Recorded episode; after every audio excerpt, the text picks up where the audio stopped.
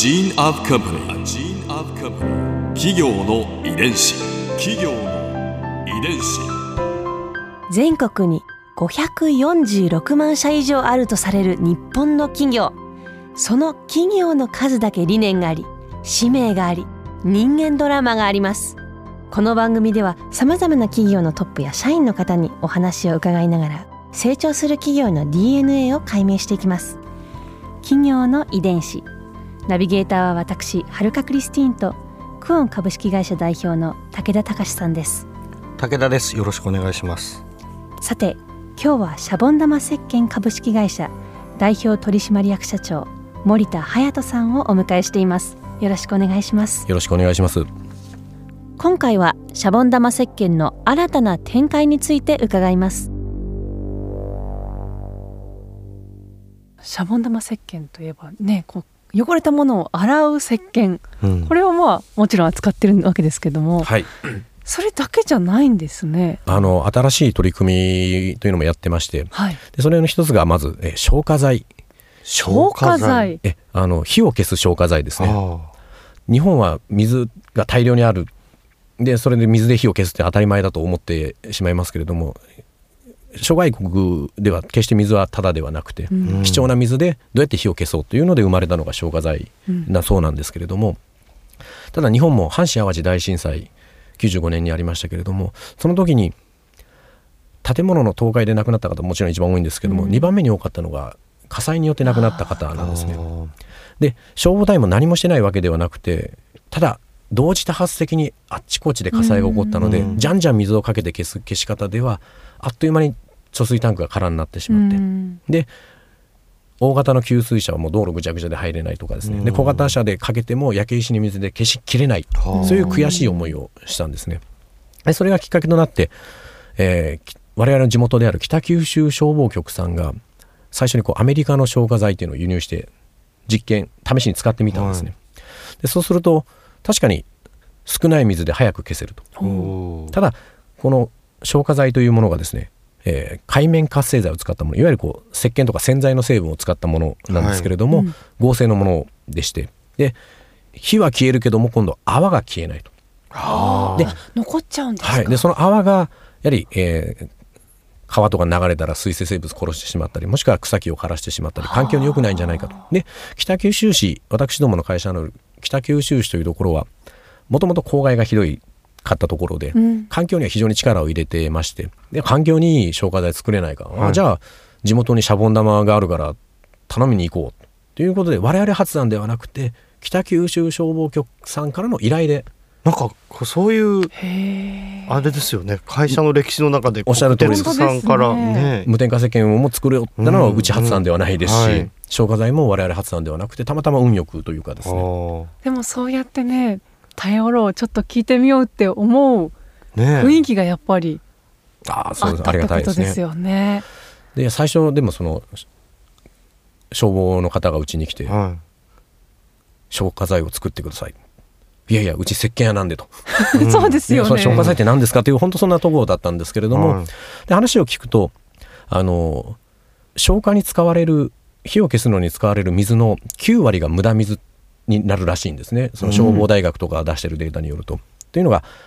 イメージするとコップの水を壁にバンとかけるとバチャンと弾かれる感じが、うんはい、そこに石鹸とか洗剤を入れると水の表面張力が下がりましてペチャッと。で染み込みながら。でまた泡による付着性が高まったり窒息効果が出たりと。で、えー、その水の濡れる面積を増やして無駄に流れてた水をより効果的に使おうというのが消火剤なんですけれども。でそういう話を聞きでまた環境に優しいものを作りたい、うん、でもちろんそれは体にもいいもの。で、うん、でこうあの技術は石鹸だと。で我々の企業理念は別に無添加石鹸を作る。ではなくて健康な体ときれいな水を守るですから、まあ、そことも非常に合致するし、コアの技術は石鹸。ということでしたので分かりました。じゃあやってみましょうと。いうので2001年にこのプロジェクトがスタートいたしまして。企業。の遺伝子。実験を進めていくとやはりこう金属、えー、消防車が錆びちゃいけないですしもしくはあの北海道でも固まっちゃいけないし沖縄でも同じように使えなきゃいけない。当然コストの問題も出てくる。で発泡倍率あ泡立ちがどれぐらいだいろんなこう問題が出てきまして。で我々と消防局とでやってってるんですけどまあなかなかもう一致も察知もいかないという状況になった時に、えー、北九州市としてもですね世界初となる環境性能のものを消火剤を作るという、えー、当時の市長の肝入りのプロジェクトでもありましてでもうどうしようもないってなった時にじゃあ大学も入れようと。いうので北九州一律大学という地元の大学があるんですけれどもそこの先生市の方から言われたらもう「はい」としか言えなかったんでですね、うん、その先生にも入ってもらってそこでえー、2003年から産学官の取り組みとして、我々が作ってで消防で実験とか検査して、うん、でダメな部分を今度また大学が配合蘇生を考えてくれて、うん、きれいにこう産官学が回ってですね、うん、で800種類ぐらい作って7年間かけてですね。でトライアンドエラーでもうなんですかキャンプファイヤーみたいなのを燃やして消したりとか、そういう実験をいろいろ繰り返す中で、まあ、なんとか世界初となる石鹸を使った環境に優しい消火剤っていうのを開発することができましてそれが完成したのが？2007年ですね。でこれがあの、えー、同年総務大臣賞というのもいただきまして、えー、というのが三官学っていうのがなかなかスタートはするけど着地しないっていうよく言われているそうでして、で我々も途中で空中分解しそうになったことは多々あるんですけども、そこをこう市官がですねぎゅっとこう手綱を握って絶対作るんだっていう強いリーダーシップを取っていただいて、まあ、我々もこう企業はどうしても利益が出ないとっていうのはあるんですけれども、うん。まあ、うちの企業体質として17年間赤字でもやってきたっていうのがあるんでですね、うん、いいものはしっかり作っていこうというような思いで取り組みさせていただいて。そういう思いがないとここも完成に至らなかったんでしょう、ね、かもしれないですね。やめちゃいそうですね途中で、ね、そうですね。ここで春風ビューポイント。今回森田社長のお話の中で私が印象に残ったのはシャボン玉石鹸の持つ無添加石鹸の技術とそして大学の研究者たちの知識が組み合わさると石鹸の可能性が広がるなというお話です。いろいろなプロジェクトが進んでいるようですので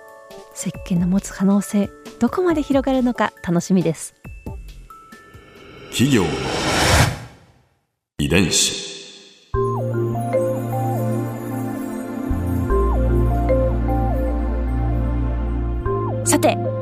番組はポッドキャストのほかスマートフォンタブレット向けアプリ JFN パークでも聞くことができます。